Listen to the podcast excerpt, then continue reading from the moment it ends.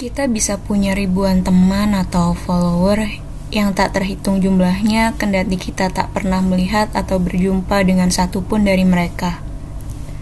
Dan bahkan meskipun kita tak punya satu teman pun di kehidupan nyata untuk menemani minum teh. Dunia maya adalah dunia masa kini, tanpa kedalaman, kurang perspektif dan sering kali lepas dari konteks, di mana komunikasi diwarnai dengan reaksi spontan emosi seketika, dan kata-kata asal ceplos serta impulsif. Suatu kehidupan berdimensi tunggal di dunia yang dihuni oleh manusia-manusia yang kurang memiliki ketahanan, pembosan, pengemban tugas rangkap semu. Suatu dunia yang menganggap teknologi bukan lagi sarana, melainkan dunia menjadikan kita sarana teknologi. Dunia yang membuat kita tidak pernah merasa kesepian, namun juga tidak membuat kita lebih bahagia, lebih puas, atau menikmati hubungan lebih baik satu sama lain.